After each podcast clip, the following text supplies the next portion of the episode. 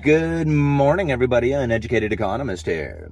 Wanted to share an article with you guys from the Wall Street Journal talking about the yields on the treasuries beginning to rise. This is going to be very impactful to the markets. Now, we have already heard from the Federal Reserve that they are more than willing and intending to create some pain within the economy. And mainly, they want to see unemployment rise. They want to see people lose their jobs. They want to make sure that the consumer out there is hurting and not wanting to make purchases to try and bring this inflation scenario down.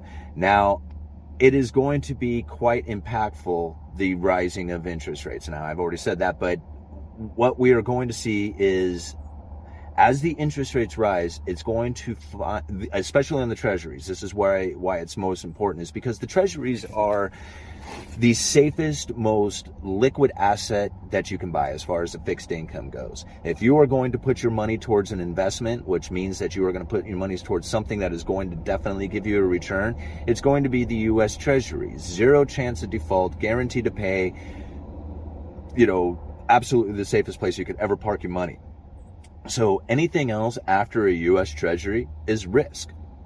And you're taking on risk by buying anything other than a US Treasury because they're not guaranteed to pay and the chances of default begin to rise. So when you have the US Treasuries at 4%, considering that they were almost negative just like a year or two ago, we have the interest rates rising and getting ever increasingly closer to the bond yields of corporations. This is something to think about because the Federal Reserve wants to create pain. They want to create pain within the market. They want to tell the consumer to go away. We do not want you here. We do not want you participating within this market. And the only way to really do that is to take their income away. And in order to get their income away, you have to take their job away. And in order to get their job to go away, you have to start cutting businesses. And now cutting businesses is not exactly the easiest thing to do on a like we want this business and that business to go and you're not a viable business. Like you can't just pick out businesses and just say hey we got to shut you down because we need unemployment to rise right? It doesn't work like that. So what they're going to do is they're going to create an environment that is incredibly tough to operate in. And when you do that corporations begin to fail. So do small businesses. Now small businesses are definitely the biggest employer in the united states but when it comes to taking out businesses knocking out the zombie corporations is something that the Federal Reserve can definitely do by allowing the interest rates to continue to rise. And now, really, the Federal Reserve can do nothing at all, and, it, and the interest rates would rise all on their own, right? Because the Federal Reserve could say, hey, we're not printing any more money. We're not going to roll our old debt into new debt. So as the U.S. Treasuries and mortgage-backed securities mature, that'll be money that continuously flows back to the Federal Reserve, and the monetary tightening would happen all on its own. So if the Federal Reserve chose to do nothing at all, we would be in a monetary tightening position.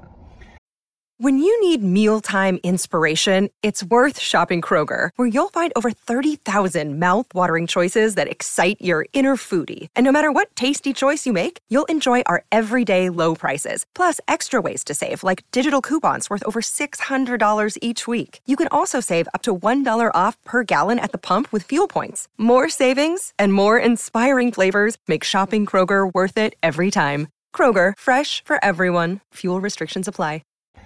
However, they are trying to do something. So they are tightening up the monetary policies. They are trying to restrict the economy and they're trying to raise the interest rates, and it's totally working. So as the U.S. Treasuries begin to rise, the yields on them, and gets ever increasingly closer to these corporations, when those corporations go to roll their old debt over into new debt, meaning that you know some bonds are coming due and that they need operating cash and stuff like that, they go to take out a loan, which means that they sell bonds. They can't sell well, they can't sell them at least for the price they want to give for them. So, in order to attract the investor, they have to start dropping the price, which means the interest rates start to rise. The interest rate that they're going to pay on this bond. So, if they got more money for it, the yields that they would pay would be diminished, right? Because they're getting more money in for the bond. But because they have to sell this bond for less, what they pay out is still the same. I mean, the the the price that they they got the bond for is less, but what the bond is going to pay is still the same thing. They can't roll their old debt into new debt and have that as much money as they once did. That means they are starting to suffer, right? And if you're suffering, what does that mean? It means you can't make your payments. So what do you do?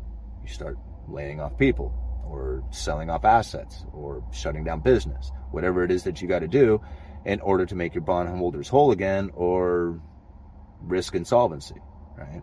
And that's where a lot of corporations are going to start finding themselves over the next year or so. And the Federal Reserve has totally promised this. And if you just go and follow this US 10 year Treasury, that's the number one indicator of where all interest rates are going to go. Like, they don't like purposely follow, like, they don't go and look at the 10 year and say, okay, well, we're going to adjust our interest rates because the 10 year moved. The 10 year is like the cornerstone of where all fixed income investments get their get their number from. Whatever the 10 year is doing, they all start basing it around that. That is the most popular one. So it's not like a guarantee that because the interest rates or the yields on a 10 year treasury goes up, that the yields on everything else is definitely going to go up. But if there was one indicator out there, it would be the 10 year treasury. That is it. So when we think about the mortgage market, a lot of people say, well, look at the 10 year treasuries, look at these treasuries rise. That's going to cause the mortgages to rise, which is very true. Like, you know, if you see the yields on a 10 year treasury or the rest of the yields on the, on the treasuries going up, not just the 10 year, but all of them, that's a pretty good sign that the yields on pretty much all loans out there are going to start going up because why? The US treasuries are the safest risk free asset that you could ever possibly buy. And so if you're putting your money towards anything else, you're taking on risk. When it comes to these mortgages, this is something to think about there is other investors out there outside of the Federal Reserve. I was having a discussion with this this morning with uh, with the group of guys, and this is something that really think about because people say when the Federal Reserve lifts the interest rates, it's going to cause the mortgages to go up, and people will not be able to afford their payments anymore, or at least afford to take out a mortgage with the new payments that are adjusted to these interest rates. So if you already have a mortgage and you got your payments fixed, there, there is no change. I mean, interest rates can go up. It doesn't change your, your loan at all. But if you're a new home buyer or you're looking to take out a, a mortgage, these interest rates can be very burdensome, especially as they go up. So now I think about like the investors who are looking for that fixed income, right? And this is something that we have talked about before is that when the interest rates or the yields rise on these mortgage backed securities, the investors look at that and say, hey, that's a pretty decent fixed income. And it's mortgages. Like most people make their mortgage payment. And now we have to think like a lot of people were fearful of the mortgage market thinking, oh no, look back at 2008. There was a huge wave of foreclosures. Those mortgage backed securities turned into toxic assets, which is true. They did. But back then, they didn't have the scrutiny that they do today over the mortgages that people take out. So when you take out a loan today, they are they are checking you, like making sure that you have the job, you're viable, everything that goes along with it. And so it's not like they're creating a bunch of toxic assets like they did back in the day that ended up in this mortgage-backed security market that basically froze up once everybody stopped making their payments. That's not necessarily the case nowadays. Even people who, unless you have purchased your home in the last year or two, the majority of people who are home buyers and owners have purchased prior to the last couple of years and they are sitting on one a lot of equity and two probably fairly decent interest rates. So even though the interest rates are beginning to rise right now which is going to make it difficult on new home sales there's not a lot of inventory coming into the market. So you see where we're at right now? We're waiting for the federal reserve to start raising those interest rates to the point that it causes unemployment to rise. Once the unemployment rises then we can jump on this whole foreclosure thing or downturn in the housing market but until then, I'm going to continue to stick to my guns on this and say that we could see a downturn as far as a lot of the significant rise to prices. I could see a lot of that coming out. I mean, you know, like I said, I use the analogy of a $400,000 house going up to $100,000 over the last year and seeing $60,000, $70,000 coming out of that. That would be a return to normal, not a crash.